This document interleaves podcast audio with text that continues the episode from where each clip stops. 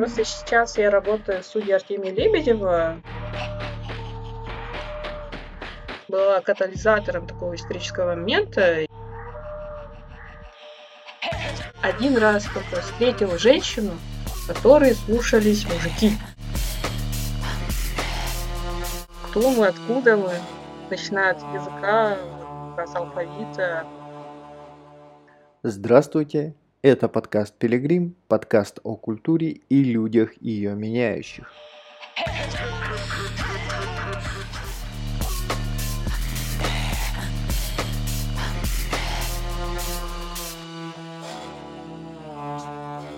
Ну, меня зовут Игнатьева Кадана, я по жизни художница, работаю дизайнером, архитектором, сама родом из э, деревни Катанах Чурапчинского Луса, Якутска. Сейчас проживаю в Москве, тут работаю и живу. Дизайнер, архитектор, это как, это две разные профессии или это одна профессия? Я... Конечно, это две разные профессии, просто я не совсем архитектор, эм, по образованию я дизайнер среды. Это что-то около графического дизайна, и около архитектуры, но не совсем архитектор. Но как бы все равно делаю архитектурные проекты. Такая, как бы специальность есть, и это прям очень модно было, когда мы поступали. Это было вот 2007 года, помнишь, вот показывали по ТНТ э, школа ремонта, вот все хотели стать и дизайнерами интерьера, вот, и на этой волне поступила туда. На самом деле я хотела поступить на художника, прям живописца, но мама сказала, что я не буду зарабатывать. Поэтому пошла на дизайнера. А так, а потом я захотела стать архитектором, но мама сказала, в семье не должно быть э, двое архитекторов. То есть у меня брат уже учился на архитектора, поэтому э, иди на дизайнера. Стратегическое мышление, типа, ты будешь дизайнить, брат будет да. э, архитекторить. Как, как это в глаголе? Строить? Ну, А, проектировать, вот, да. проектировать. Строят строитель. Логично, логично. Вот в итоге все равно я около архитектуры сейчас как бы работаю, но ну, как бы я, ну, не жалею, хорошо, что прошла такой путь, и дальше ну, буду идти. М, А ку- куда идти? Там есть какой-то ну, потолок или что-то? Какая-то... Да не, потолка нет, конечно, это же зависит от того, как ты нарисуешь свой потолок, наверное. Для, для кого-то потолок это, не знаю, сделать какой-то проект, реализовать один проект и все, типа. Для кого-то идти дальше, не знаю, там, стать чиновником, попытаться делать более глобальные вещи. Для меня вообще потолков не существует. Сейчас мне нравится делать вот конкретно это, поэтому этим я и занимаюсь. Вот мы, мы же сидим в Твиттере много, я вот там как раз писала, что этот, просто сейчас мне нравится это делать, я это делаю. А возможно, в будущем мне захочется стать, возможно, кальянщиком, я буду делать. Или просто, не знаю, быть доставщиком пиццы. Ну, это просто зависит от моего настроения. Интересно заниматься вещами. Просто хочу попробовать себя в разных профессиях. Ну, конечно, как бы профессия, где как бы я что-то знаю, умею. Я к тому, что просто сейчас я работаю в студии Артемия Лебедева, там конкретно по графическому дизайну. И, ну, чуть-чуть там архитектура еще есть. Вот. И до этого работала вот в архитектурной среде. Сейчас ушла вот в графический дизайн, чтобы как-то там больше обучиться, наверное, набрать скиллы. Сейчас очень клево то, что вот мы можем а, позволить себе а, типа поменять профессию а, за, ну, просто по желанию. Да? Т- Если, например, вспомнить э, рассказы старых времен, там типа, ты все, ты родился, потом отучился, и в этой профессии ты дальше уже работаешь. Ну, то есть э, даже мысли не могло возникнуть, что ты типа можешь взять и что-то поменять. А сейчас мы можем спокойно говорить, а, я могу стать кальянщиком, если захочу, нужно типа только захотеть. Это очень клево, по-моему, и это, ну, такая особенность нашего времени, и мы можем пользоваться. Ну, то есть люди на серьезных щах там лет в 40 становятся какими-то тестировщиками, там э, какие-то гейм-дизайнерами, там кодерами. Очень клево. Да. да, у меня вот такой же посыл тоже, что этот никогда не поздно обучиться чему-то новому и пробовать что-то новое, что тебе нравится. Ну, конечно, вот у наших родителей там какое-то другое время было. Мама у меня училась на учителя, учительницу вот начальных классов, и сейчас работает уже почти около 40 лет, что ли, работает в школе. И ей нравится. Ну, главное, чтобы человеку нравилось то, что он делает. Да, э, ну, то есть э, клево, что мы теперь тоже это понимаем, что нам должно нравиться. То есть э, Да. какое-то время я очень хорошо помню, что люди прям не любили свою работу. А, типа, все, снова вставать на работу, там что-то типа идти, что-то делать на нелюбимой работе. И это был, а, это была главная... Так сейчас же вроде, нет? Сейчас, ну, не знаю, как будто бы мое окружение, ну, типа, люди, с которыми я общаюсь, там, коммуницирую, и а, люди, за которыми интересно наблюдать, как будто бы они Мгм. делают то, что им нравится, и это является их э, доходом. Ну, то есть то, что обеспечивает их жизнь, то, что им нравится. Ну да. А тогда как будто бы было, типа, ты должен что-то делать, чтобы э, тебе обеспечивала жизнь, и дома вышивать макраме там, или что это такое макраме вообще. Ну, типа такое шитье. Условно вот а, на такие две а, категорические а, штуки делились. А сейчас эти макраме продаются, come on. Хочу э, спросить про, э, как ты попала в Москву? Ну, то есть, э, что тебя привело туда? Где найти вакансии, чтобы попасть вот к тебе в коллеги, условно? Ну, я не думаю, что прям этот получила какой-то золотой билет и так далее. Я просто делаю свою работу, котором я училась, как бы. Ну, я к тому, что вообще, как бы, я училась на дизайнера среды в практическом институте. Вот, сначала там училась, потом, закончив, э, начала работать в отделе генплан в Якут-проекте. Там я нашла своих друзей, коллег, с которыми до сих пор дружу, общаюсь. Мы там делали каждый день с утра до вечера генеральные планы. Знаешь, что это Нет, понятия не имею. Можешь вкратце рассказать? Это звучит очень скучно, но на самом деле это решающие документы для управления территориями. То есть э, есть такое понятие, как документ, как социально-экономическое развитие, СЭР, который делает Министерство экономики, ну, кажется, по заказу там делает, который нам передают архитекторам. И мы там смотрим и рисуем планы, будущий план городов и сел. Прям чертежи какие-то. Тут домик стоит, тут клумбы. Да, есть такое понятие, как опорный план, когда рисуешь существующий план, например, какого-нибудь села N, ага. вот, потом смотришь СЭР, и там показано, что типа вот необходимо в скором будущем, через 10-30 лет, ну, то есть в протяжении 30 лет э, развития рисуешь в этом плане, например, э, строительство школы, детсада, там, магазин запланировать, а, запланировать Вау. новый жилой район. В итоге эм, главы, вот эта вся команда администрации местной начинает работать по этой схеме. Вот примерно вот такие вот штуки рисовала где-то 3-4 года, нарисовала несколько таких планов для нескольких сел, плюс для округов я рисовала, помню, ну, там, конечно, очень много потом идут разные инстанции, проверки. Ну, не проверка, имеется в виду согласование, администрации, публичные слушания. Впервые узнала, что такое публичные слушания. Прикинь, приходишь, рассказываешь, защищаешь проект. Это очень важно вообще в нашей сфере среди и архитекторов, дизайнеров защищать свой проект. Если ты нарисуешь что-то красивое, будешь стоять, хлопать глазками, конечно, никто не поверит, никто не купит. Мгм. Идею имеется в виду. Вот это вот э, выступление, защита, оно постоянно со мной по жизни как-то идет.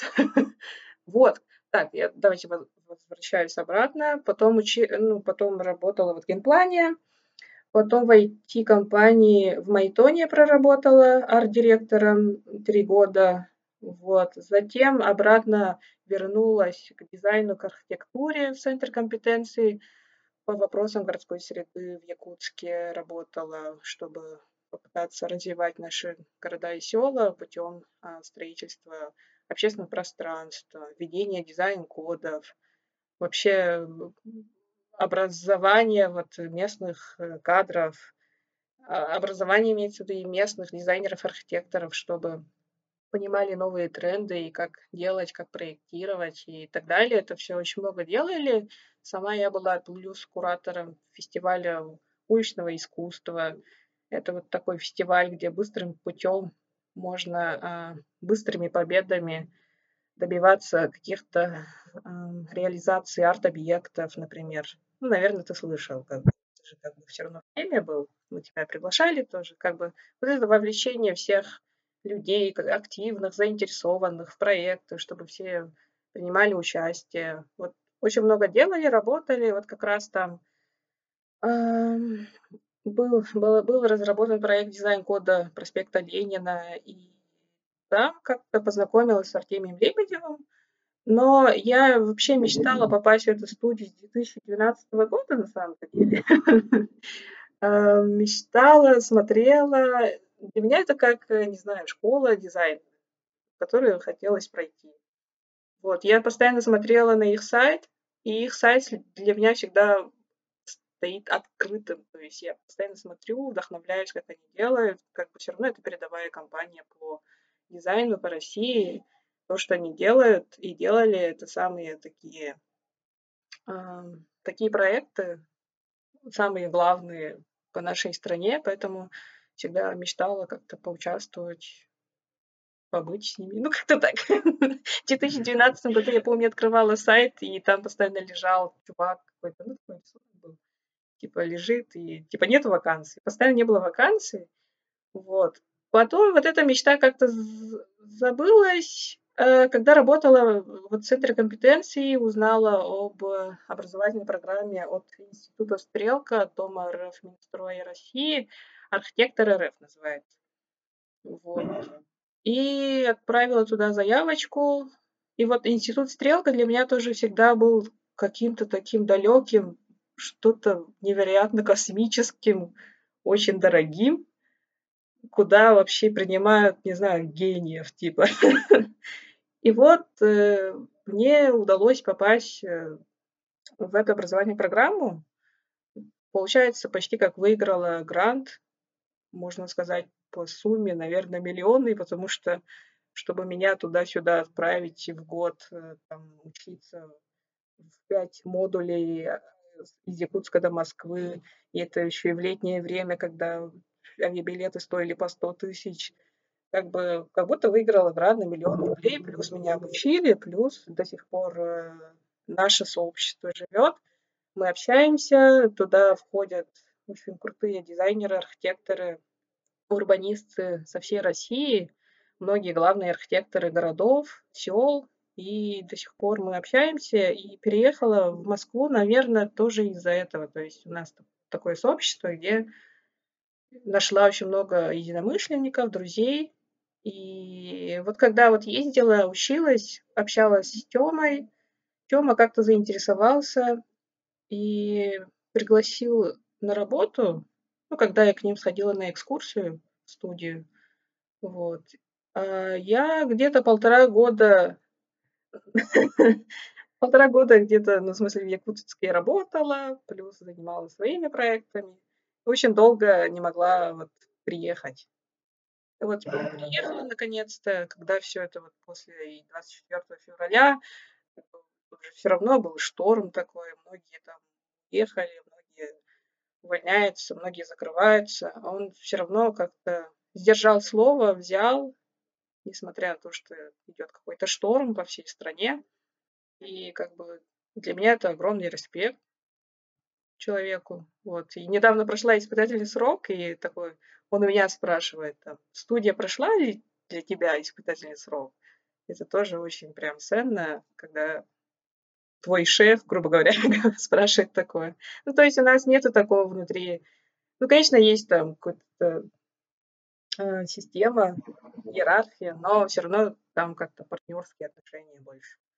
Сейчас я там работаю, реально очень многому учусь, начиная с новых каких-то программ. У нас все устарело в республике, мы работаем очень по старой какой-то школе, можно сказать. И работают очень крутые арт-директоры, которые, например, Егор Жгун, который был автором автором идентики маскотов Олимпийских игр в Сочи. Есть, например, Сергей Кулинкович, вообще супер крутой арт-директор, который разработал нейросеть вот э, Николая Иронова. Есть Еркен Кагаров, тоже арт-директор, который вообще придумал разработку проекта дизайн кодов. Ну, вот такие вот крутые люди работают, и работая с ними, конечно, я получаю огромный опыт, знания. Я к тому, что там не только один Тёма. Вот. Да, теперь э, понятно, как э, ты оказалась там, где ты была, а, э, то есть где ты есть. Очень клево. Я думаю, у многих вопрос отпадет, где ты сейчас и где, ну и как ты там, собственно, оказалась. Вот, потому что, ну, многие э, публичных людях, ну, ты так или иначе публичная личность все равно, э, не знают, где они сейчас, потому что всех раскидало и типа, что они там делают, как они, наши земляки, беспокоятся. Вот, да и всем людям, собственно, тоже интересно, чем это там люди занимаются, где не, ну, где вне поля их видимости. Вот. Ну, обратно же поедем все вместе. Очень, очень хочется. У меня нету такого состояния, что вот я переехала, все, типа. Я как будто всем говорила, вот приезжаю на зимовочку в теплые края. А тут в Москве все угорают, типа, ну, Москва как бы холодная, для нас, бы, ну, северная женщина, для тебя, наверное, тепло, типа, я такая тоже шучу. -то. По сути, да. Ну, почему-то все воспринимают как а, кардинальное решение, типа, нет, Да. все, я уехал, и идите нахрен все, ублюдки. Типа, никто, никто не думает, что человек может просто уехать, там, отдохнуть, полежать лет пять, например, да, и потом уже вернуться. Или поехать, попутешествовать и вернуться. Все почему-то воспринимают, как будто бы ты уехал, и все, и ты умер, и а, с тобой больше никогда не будут общаться. Я вот тоже думала насчет этого. Пять лет где-то жить, потом возвращаться, наверное, будет уже сложновато. Ну, как-то два года окей. Ну, как будто ты уже вытекаешь из контекста республики. То есть приедешь, ничего не понимаешь, что пытаться делаешь, и уже все другие, ну, как-то...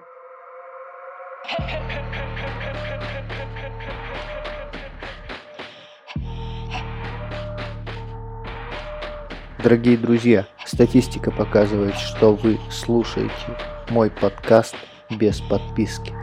Пожалуйста, подпишитесь, это поможет продвижению канала. Большое спасибо.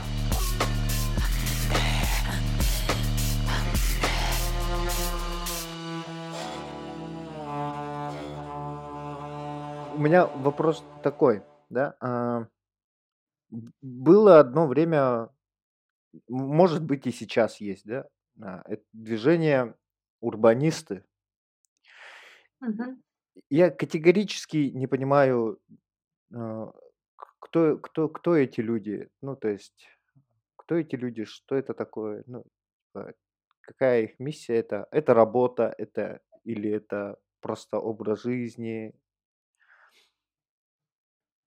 Урбанисты, эм, вообще урбанистика, она стала очень популярной. Вообще вот, э, когда начали говорить о велодорожках, даже продавцы там, не знаю, в охранники в школе. И это вот благодаря, на самом деле, вот Илье Варламову. Но у него есть э, профессия архитектора, все равно этому учатся в университетах. Это простыми словами, как градостроитель. То есть человек, это прям такая, ну, специальность, то есть этому можно учиться. А есть э, очень много урбанистов, которые, ну, возможно, не хватает знания и которые говорят просто, типа, вот, тут нужны велодорожки, и все, типа, везде нужны велодорожки, и ты считаешь себя урбанистом. Но это тоже, типа, не есть профессионально. Но пусть говорят, как бы это просто популяризирует вообще какую-то городскую повестку, что необходимо развивать на местах что-либо. Но я не считаю себя урбанистом. Я как дизайнер просто могу сказать что-то, ну, то есть проанализировать э, города, села в контексте своей профессии. А урбанист – это... Могу посоветовать, например, э, блогера, урбаниста, архитектора Андрея Елбаева. Вот у него очень хороший прям, очень хороший этот э, в Ютубе канал, и как раз у него можно узнать, кто такой урбанист, чем он занимается, и как это полезно. И вот он очень хороший, хорошие профессиональные вот вещи снимает. Хорошо. Ну, то есть это э, просто как бы твоя позиция к окружающей среде, получается, типа, да? Урбанист. Нет, не то, что позиция, это, это прям профессия. То есть э, строить, вот планировать. Вот вначале же я рассказывала, вот генеральные планы, как мы рисуем. То есть все должно быть э, к месту рационально, экономически, социально и так далее. Вот что-то подобное урбанист. Э, сейчас это у нас в России примерно он урбанист, как будто человек, который ругает, да, как будто. Вот приходит в города, ну, это Илья Варламов, наверное, после себя такой представил. Приходит и говорит, типа, говно, не говно, типа. Но изначально это такая профессия, как градостроитель, который как раз должен работать эм, в администрации совместно, вместе, прям с головой этой территории, чтобы, чтобы хорошо развивать, чтобы все было рационально, рационально и так далее. Вот, как э, строили Египет, как строили Древний Рим, там же рядом вот эти вот фараонами и так далее были же главные архитекторы, помнишь, вот Имхотеп, например, который строил пирамиды. Вот, что-то подобное, и, и это очень хорошее, прям, очень хороший пример. Вот так и нужно работать, чтобы все было по плану, нормально, по-человеческому и так далее. Вот когда глава работает с главным архитектором, вместе решают какие-то вопросы развития, и это прям всегда прям хороший пример управления. Теперь понятно. Ну, то есть урбанисты это не просто там ребята-блогеры, которые ходят и э, критикуют или там хвалят, например. Вот. Это, оказывается, специально люди, которые организуют жизнь, ну, условно, Да, можно сказать так. Пространство. Организовать пространство. А, Вот пространство, да. Ну, конечно, у нас очень много просто проблем. Наверное, это... Да это на- по, по всему миру так. Вот, например, сразу в голову приходит, если вспоминаем якутские села, например, заборы. Вот есть заборы, да? Вот просто ограждает все на свете, ограждает даже просто заборы заборами. Вот мы просто, когда работали в центре компетенции, ездили очень много по разным а, селам, и как раз там ходим, и как тоже урбанисты ругаем местную там, власть, пытаемся их, то что ругаем, но пытаемся их образовывать. Что зачем тратить на эти ограждения, там, грубо говоря, миллион рублей? Они как бы просто идут в никуда, то есть э, ограждать просто несколько березок, как бы смысла нет. Вот, вот Вот про, про это, наверное, можно больше сказать. Урбанистика, что-то такое. Или, или, например, есть же вот в Якутске там миллион цветов, типа. Ну, типа, каждый, каждый, каждое лето делает такую программу, куда тратит очень много бюджетных средств. Петуния сколько, сколько стоит, знаешь, вот в рынке? Одна штука стоит, я не помню, ну, типа 100 рублей или 200 рублей. Прикинь, вот миллион штук покупают. И это просто, типа, они цветут э, просто как рассада на ну, месяц и все, типа. А мы говорим, давайте будем тратиться на какие-то более такие вещи, которые будут ну, на многолетники, например. чтобы они росли сами по себе. Или там как-то вот такие вот рациональные вещи должны быть, чтобы, возможно, сэкономить и бюджет, и, возможно, как-то рационально подойти к этому вопросу. Вот для чего нужен градостроитель, урбанист рядом с главами наших городов сел. понятно теперь. Спасибо, что разъяснила. Вот, допустим, э, люди, ну, там, а, какой-то план согласовывают, да, Мгм. и он должен быть, допустим, ну, актуальным и с э, идти каким-то трендом, правильно? А, но города же строятся, типа, на десятки лет, и если это из моды выйдет, то или или как вы это просчитываете, организовываете? Ну, мода имеется в виду на сам архитектурный облик, скорее всего. А в плане это там как бы рисуются такие, например, ну, функциональные зоны, которые не будут меняться. Вот эта вот зона пойдет под школу, например, здесь будет дальше развиваться жилые кварталы и так далее. Вот э, план это все-таки про это. А дальше вот архитектурные проекты, которые будут делать, защищать, это уже как бы со временем идет. Вот недавно же в Якутске был большой конкурс, э, мастер, разработка мастер-плана города Якутска. Вот там как раз выиграл этот а, план от генплана Москвы, плюс э, с разными проектными фирмами. Вот. И по этому плану должны дальше работать и развивать город. То есть администрация это взяла в работу, и сейчас уже по ней работает, чтобы все было рационально, а не так, что типа за год планируем, что делать в этом году. Угу. 30 лет вперед, грубо говоря, там есть мастер-план, по которому должен развиваться Якутск. Прикольно. Но бывает так, что когда идет смена власти, чревато, может быть, он просто может снести этот план и придумать что-то свое. Нету такого, что преемственно дальше развивают, и в итоге просто ну, не знаю, я не хочу ругать, наверное, э, власть, но типа вот давайте построим в семнадцатом квартале там администрацию. Вот это вот что это такое, типа. Это на самом деле меня звучит, э, ну, как-то ужасно, потому что как бы мы же планируем 30 лет вперед, примерно там а, планируем бюджет, э, средства, силы и так далее. Но вот эти вот какие-то вещи, чтобы просто угодить сейчас народу, тоже как бы звучит очень по-детски с точки зрения урбаниста, архитектора. Ну да, на самом деле звучит гораздо более логично. Типа у мэрии есть мастер-план, и любое строение, оно типа должно вписываться в эту логику. И это прикольно, ну это круто. А что делать со старыми? То есть у нас же очень много старых домов, а, там в поселках много старых домов, в городе много старых домов. И, допустим, хоп, пришли новые классные урбанисты, они такие, у них там все такое крутое, классное, а старые дома тогда что делаются? Старые дома имеется в виду как? Ну, обычные старые дома, там памятник Ленину, там э, вот это вот всякие некрасивые дома, которые за ним стоит, там, или э, переставшие быть актуальными, там какие-то дома по проспекту каменные, условно.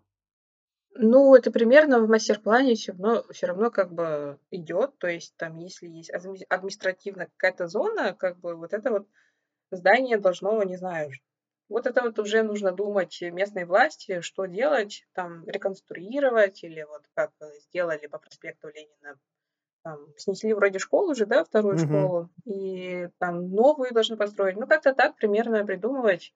То есть там нет такого, что приходят какие-то хипстеры, урбанисты, придумают что-то, и, ну, как бы это администрация себе не попустит. То есть есть у них план, и по этому плану они работают и могут заказать архитекторам и тем же урбанистам, хипстерам эти проекты, разрабатывать и строить. Ну, по логике у нас должно быть примерно так. Какое-то развитие. Ну, в вакуумных, ус- э, в лабораторных условиях, типа, да? а, Ну, должно быть. конечно, по жизни бывают там какие-то свои печальные вещи, что и Ну да. происходит. Например, торговые центры, там, которые были построены в нулевых, и в Москве в том числе, вот охотный ряд, например. Вообще там не должно бы было быть э, торгового центра. Это вот как М. раз во времена Лужкова очень многие очень многие вот эти вот э, большие парки, площади, скверы отдали там под какие-то, вот, грубо говоря, торговые центры, за которые сейчас э, многие тоже ругают, ну, управленцев тех времен. Мгм. А чем охотный ряд плох? Ну там же площадь, и там под площадью построили просто ужасный торговый центр со страшной планировкой. Я всегда туда захожу и не могу выйти вообще. Вообще ужасное здание, ужасные вот эти лужковские скульптуры от э, Церетели. Вот, это все вообще, не знаю, кровь из глаз для меня. Ну, конечно, я не так, я не говорю, что торговых центров вообще не должно быть, но на площади как бы, ну, они, их не должно быть. Они как, э, не знаю, как Шан, например. Я не могу сказать примеров торговых центров, ну, не знаю, хороших. Ну, очень удобно же, ты покушал, купил себе классные там а, Nike или что там, что там продается? Кроссовки, труселя, да, И, все вместе там. Ну, ну, не, да, ну, и вышел на Красную ужас. площадь. Классно. К Ленину зашел по пути. Давайте там еще шаурму, там и Вот. шашлыки, и все на свете. Ну, Ну там фудкорт есть нормально, типа. KFC. Зашел, да, KFC поел, и все клево у тебя в жизни получается на Красной площади с э, новыми штанами. Вот. Для меня, например, да, урбанистика, архитектура это что-то такое очень прикладное. Вот. Э, Но глядя на современную повестку, да, э, и вообще изучая там а, культуру, искусство, все такое, становится понятно, что архитектура, она взаимодействует как-то с э, людьми, да, и как влияет вот э, там хороший дизайн или плохой дизайн на людей, какой профит или какой урон они получают от этого. Вообще это же среда, среда же создает человека или человек создает среду? Ну, как бы, вот такой вопрос тогда, вопросом на вопрос. Вот примерно ты, Максим, прикинь, ты родился, ну, просто, например, да, ты родился в Венеции или в Париже, или там в Барселоне, и ты не знаешь э, наших вот проблем каких-то. Вот выходишь, что типа из КПДшки, там этот страшный подъезд, там ходят бомжи, ужасная площадка там из нулевых, который остался, возможно, из советских времен. И там грустно кто-то попивает пиво, пивко, там рядом стоит какой-то пивной бар, оттуда выходят, там могут тебе по башке дать, прости меня. Ну, не знаю, ну, грубо говоря, это какой-то, ну, примерно такое же детство было в городах. Среди наших, ну, примерно одногодок. Ну, я просто выросла в деревне, там было по-сказочному, по-своему хорошо. Я как бы не жалею, что родилась в деревне. Как бы там было круто. Детство у меня не было таким прям грустным. Вот как э, подкаст э, этого Сергея Орлова, который рассказывает о депутатском, типа. Смотрел, типа, он же постоянно рассказывает о своем детстве, как он там вырос, и типа, вот, примерно, да, вот среда влияет на человека, то есть, живя в Париже, не знаю, ты начнешь развиваться, не знаю, у тебя вообще просто другой склад ума будет, если, нежели бы ты родился говоря.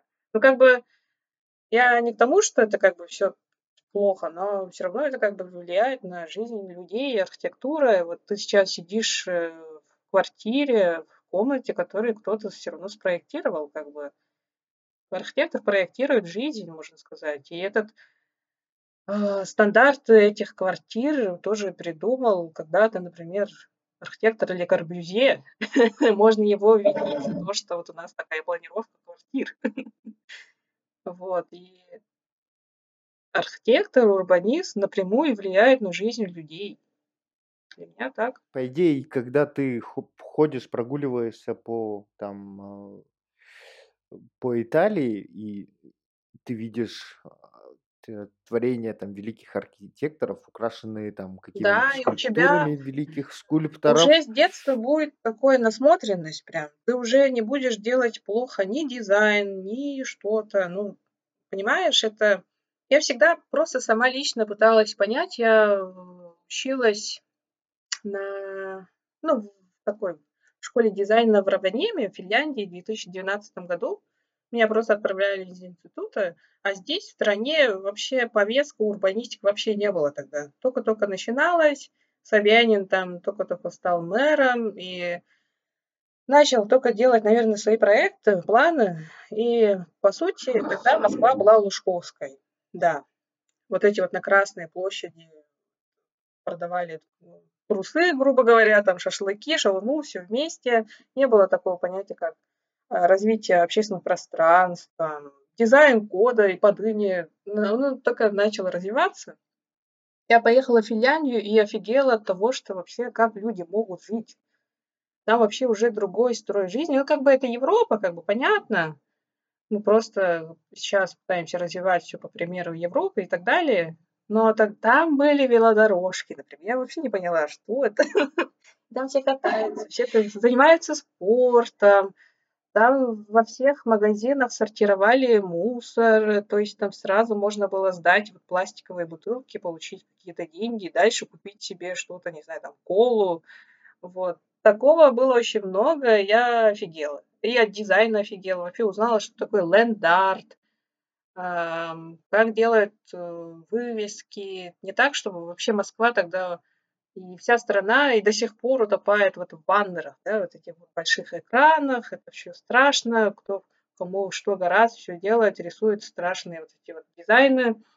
Такого там, например, вообще не было. Я такая вообще в шоке была от того, что насколько может быть красивыми города. Чистыми, красивыми экологичными. Ну, вот, и переехала обратно, и мне было так грустно. Просто это страна, которая была первая для меня. Для многих якутян первые страны это Китай, например, да, Корея. А я, меня отправили в Финляндию, у меня был огромный культурный шок. Вот. И вот это вот различие тогда поняла. И какой был вопрос? Вот. Эм, мы говорили о том, как влияет э, визуальная культура, э, ну, то есть А, э, да-да-да. среда, где мы существуем, на непосредственно И ты вот прикинь, ты родился в Финляндии, например, да, и ты как бы с детства для тебя все это все есть, все нормально, велодорожки, там, сортировка мусора, ты думаешь, возможно, об экологии, все чисто, красиво, дизайн красивый, шрифты красивые, подборка цветов красивая. Ты не будешь делать просто плохо даже для своего дома. Там все равно будешь подбирать все со вкусом, с эстетикой, чтобы все это как-то вместе хорошо смотрелось. Когда ты родился там в КПДшке, прости меня, ну, в смысле, в наших реалиях, ну, нам еще, да, просто расти и учиться до уровня такой эстетики, как в Барселоне, Париже, там, Финляндии. Просто эта среда должна тоже учить человека. Ну, как-то у меня такое видение. Ну, да, я согласен, то есть все равно что-то, ну, какое-то воздействие такое, которое сложно измерить там в каких-то показателях, вот, о которых можно только рассуждать и предполагать. Хотя показатели, наверное, есть какие-то, но а, не об этом подкаст. Эм, смотри, эм, мне интересно было, э, во-первых, мне очень нравятся э, муралы, да, вообще как концепция Мгм. в целом. Когда ты нарисовала большое граффити, тогда это так для меня называлось. Мгм. Граффити, граффити на стену. Вот так я называл это. Мгм. Потом я узнал, что такое муралы. Вот. Э, Мне стало интересно, а зачем э, это делать, Мгм. во-первых, да, э, ну и как ты, как, как ты пришла к этой мысли, вот весь этот путь, э, расскажи, пожалуйста, для меня и всех слушателей. Хорошо. Для многих городов а, роспись э, подобных муралов это ну просто обыденные вещи, да, грубо говоря, так. Там в Москве что-то появилось, ну типа жители посмотрели, кто-то похвалил, кому-то не понравилось. Просто у нас настолько, возможно, не было какого-то развития, чего-то нового, что вот так восприняли. Прям это был какой-то культурный шок же, на самом деле. Я тоже сама была в шоке Да, от э, реакции людей. По сути, это росписи, которые украшают город. Но, возможно, в городе не было в последнее время ничего реализованного, что для них было это прям очень интересно. И да, это тоже можно исследовать, почему это произошло. Вот. Потом, когда новое появлялось, там люди тоже, очень многие в этом участвуют, в обсуждении. Кто-то очень яростно критикует, кому-то очень сильно нравится. И это тоже какой-то был, ну, уже как свой исторический момент, да. А, вообще, почему мы это сделали? Как бы во всех городах, э, вот как раз в Европе, там, в других странах давно это как бы практиковали. Многие так, такие росписи делали, и мы подумали, почему бы не, не в Якутске это сделать. На самом деле, в нашей республике еще можно сделать такое, что где можно стать первой, типа, потому что, ну, просто много чего нет. Вот, и вот как раз э, я тогда работала вот в генплане и в проекте совместно с Ириной Дмитриевной Алексеевой, главным архитектором Якутии.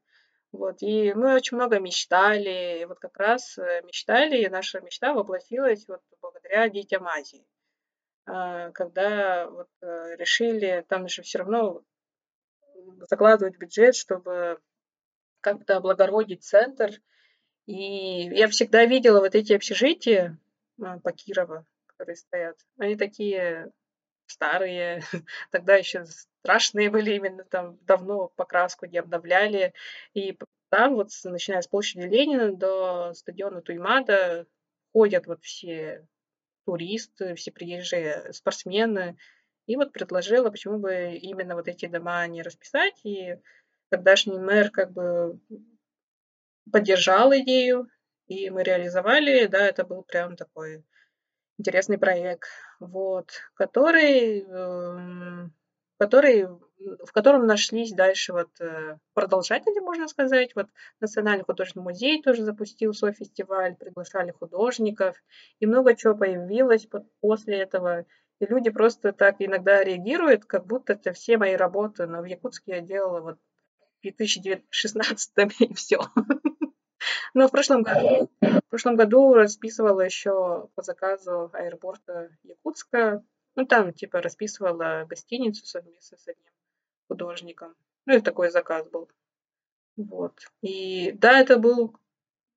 Я на самом деле очень рада, что как бы была катализатором такого исторического момента, и это круто, что появляются такие работы, и многие художники как бы показывают свое творчество, и где появился, наверное, уже свое какое-то направление. Многие начали задумываться над национальной идентичностью, многие начали задумываться, почему очень много женских образов.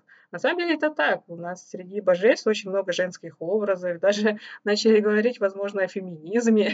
То есть вот эти вот э, рисунки, они очень много вопросов как бы а, задали именно обществу, и люди начали думать, начали думать над э, эскизами картин. Давайте вот это, а давайте не вот это будем рисовать.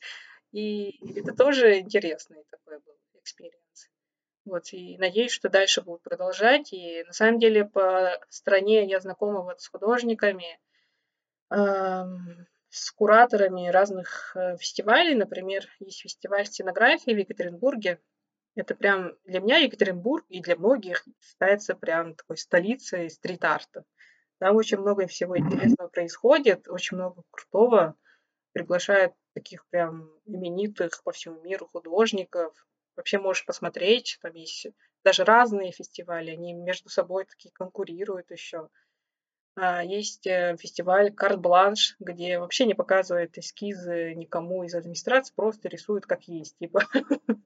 Это тоже прикольно посмотреть. И вот э, продюсер этого фестиваля, стенографию, добавил наш, ну, вообще наши работы в топ-5 лучших городов, где можно увидеть интересный самобытный стрит-арт, в том числе и наш. Так что по стране тоже как бы для туристов это очень интересно со всеми вот э, царствами вечной мерзлоты, там, нашими шаманами, ресторанами, плюс еще сейчас приезжает, чтобы увидеть и стрит-арт, и это очень круто.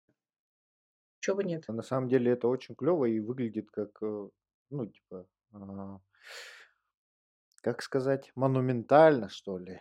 А, то есть такое вот э, изображение, отображение нашей а, культурной идентичности, которая которая заключается, ну, типа, что, на твой взгляд, можно использовать как а, бренд нашей культуры?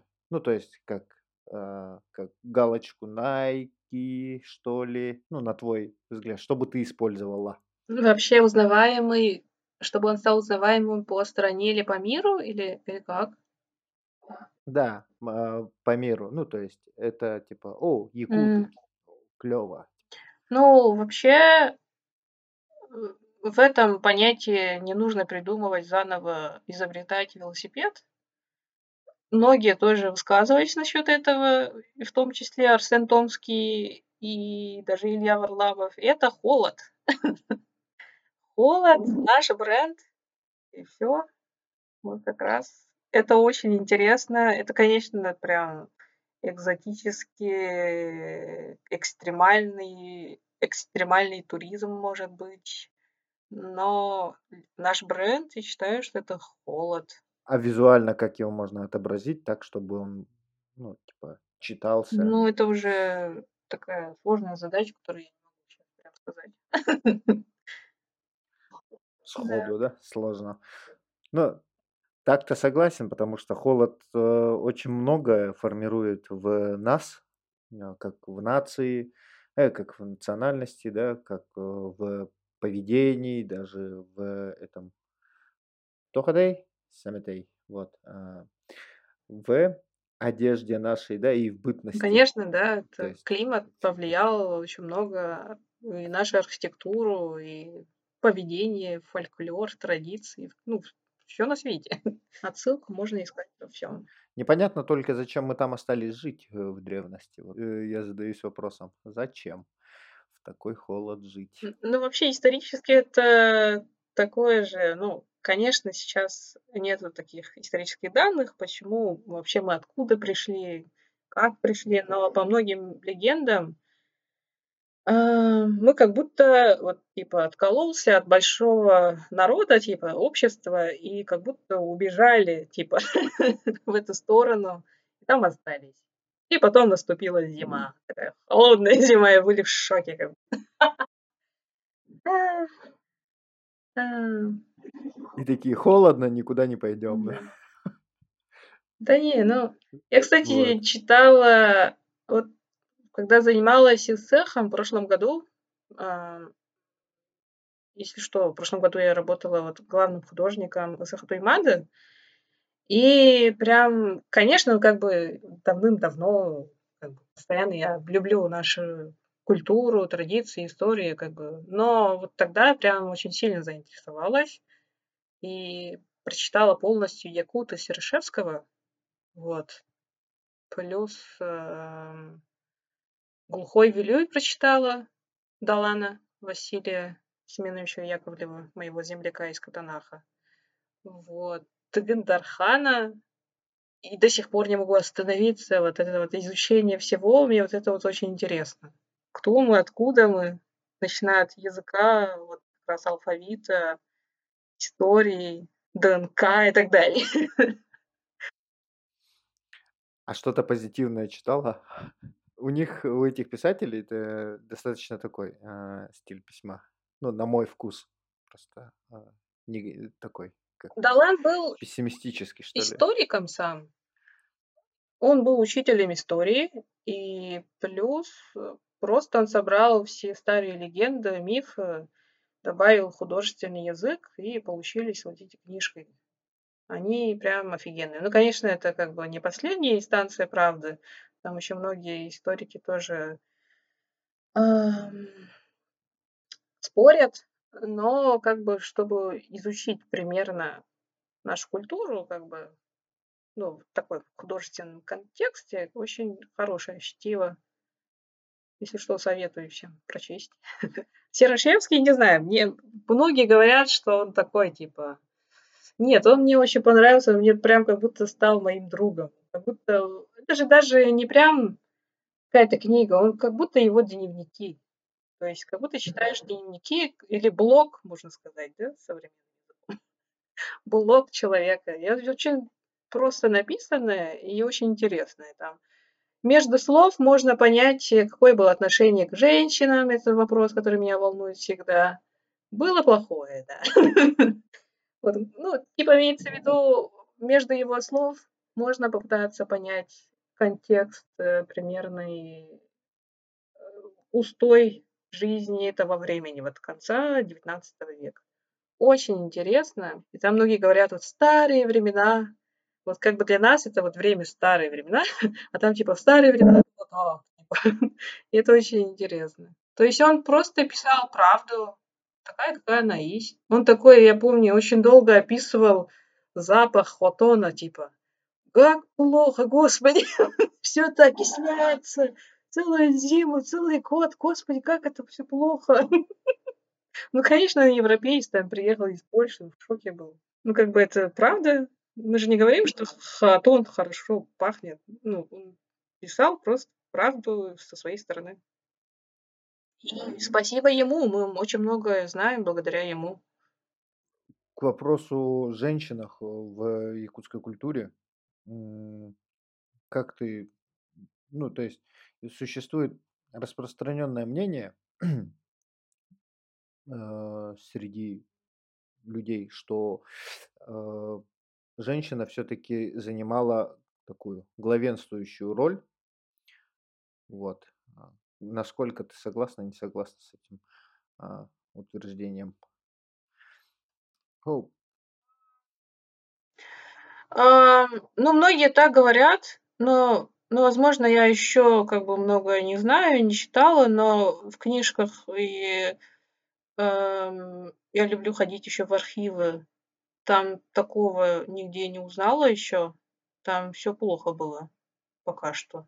19 век все плохо, 1600-е годы еще хуже, но если изучить именно а, наши божества, вот нашу языческую веру, да, там прям очень много уделено к женским образам. Вот э, природа, божество природы, она Лахшихатун, она вот женщина, женщина-мать, она живет э, в березе со своими там детишками, и так далее. А вот то, что я читаю, вот э, Серышевский, его это тоже волновал этот вопрос, это можно понять, читая его книжку, потому что в, то, в те времена как раз вот сурфажистские, как бы это прям тоже, это прям история шла, как бы. Те, кто жили в Европе, они как бы это понимали, это движение за права женщин, за справедливость, за то, чтобы у них были голоса, за то, чтобы у них э, была работа и так далее. Это как бы движение шло, и он тоже пытался как бы узнать, как у нас было.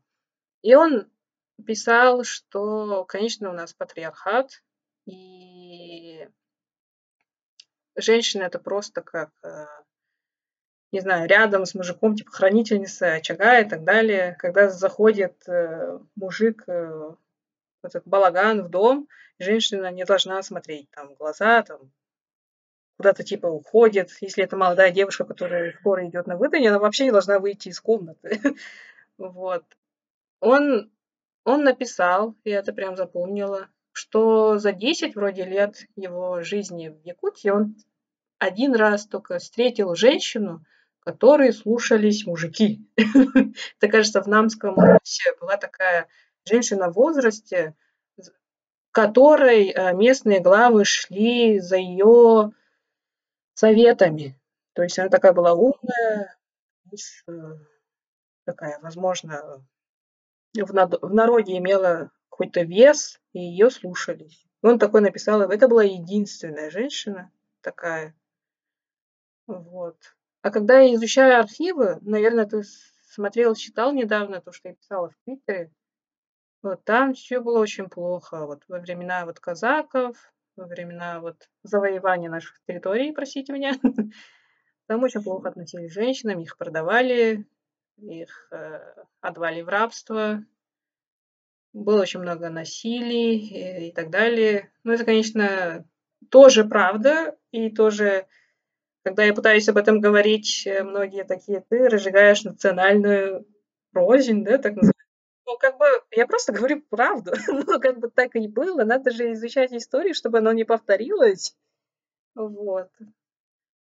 Ну, ты же понимаешь, как бы историю под себя меняют все, как бы новая власть, там, в советское времена, как писали про Ленина, если бы тогда была Википедия, там, Ленин там отец всего, самый гений, там, как э, Юлий Цезарь там сразу делает кучу вещей, а сейчас просто, ну, Ленин там, и все.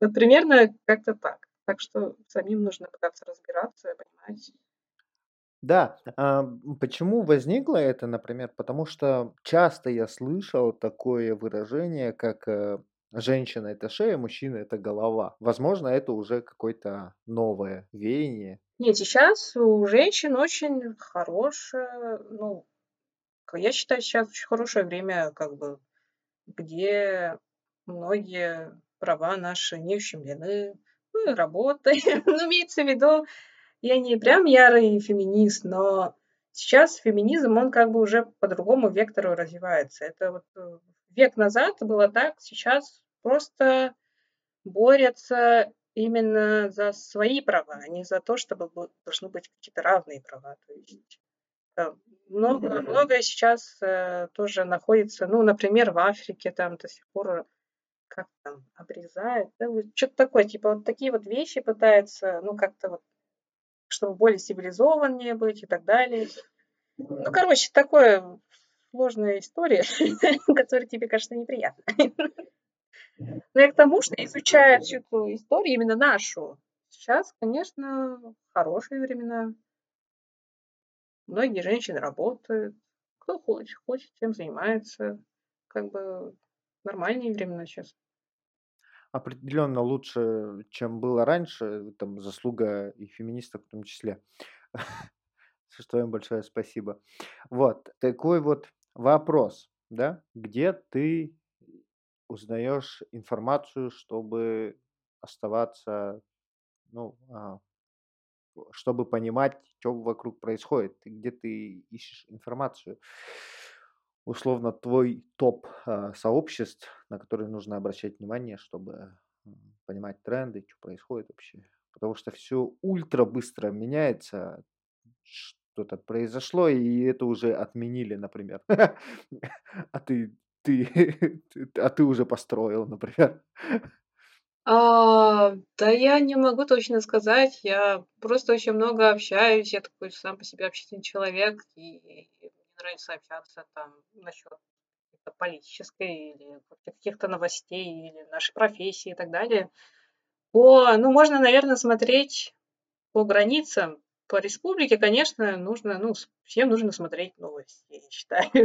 Читать какие-то статьи, которые выходят, тоже очень немаловажно, чтобы понимать, что вообще происходит именно в республике. По России я очень много смотрю, кстати, YouTube. Не только там да я просто люблю смотреть про все. Про фильмы, про музыку, про урбанистику. Там. Есть свои любимые ютуберы, ну вот блогеры, которые рассказывают. Ну, начиная с Юрия Дудя, который сразу приходит на ум. И многие. Вот. Про маньяков смотришь? Да, кстати, тоже интересно.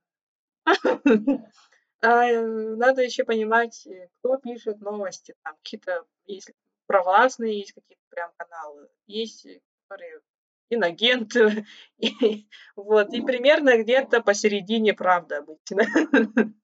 Вот, то есть, э, не прям воспринимать все как последняя инстанция а пытаться разобраться, если это интересно. Можно найти ответы. Сейчас все открыто, слава богу. Пока интернет открыт, YouTube тоже. Будем надеяться, что эта тенденция сохранится, и у нас э, останется много э, возможностей, чтобы получать информацию из интернетов, да, а, хотя бы противоречивую. Вот. Планы на будущее какие? Что будешь делать? Чё, куда стремишься? Куда поедешь жить? Да я так не строю, на самом деле, таких прям планов на несколько лет вперед. Ну, типа на год, наверное, что-то есть, и просто живу. В скором времени я должна поехать во Владикавказ. У меня есть план на месяц, и все. Во Владикавказ, там пригласили, кстати, экспертом, там идут тоже вот э, хотят разработать дизайн-код города, и, прикинь, приглашают якутян, чтобы мы туда поехали, рассказали, что такое дизайн-код, и обучили их. Ну, для меня это как-то очень круто, конечно.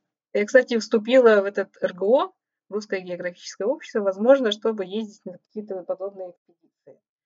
Надеюсь, это в будущем. Там есть такая опция, типа тебя забирают на экспедицию или... Частенько отправляет сам РГО а, какие-то новости, где можно поучаствовать, ну, типа как отбор.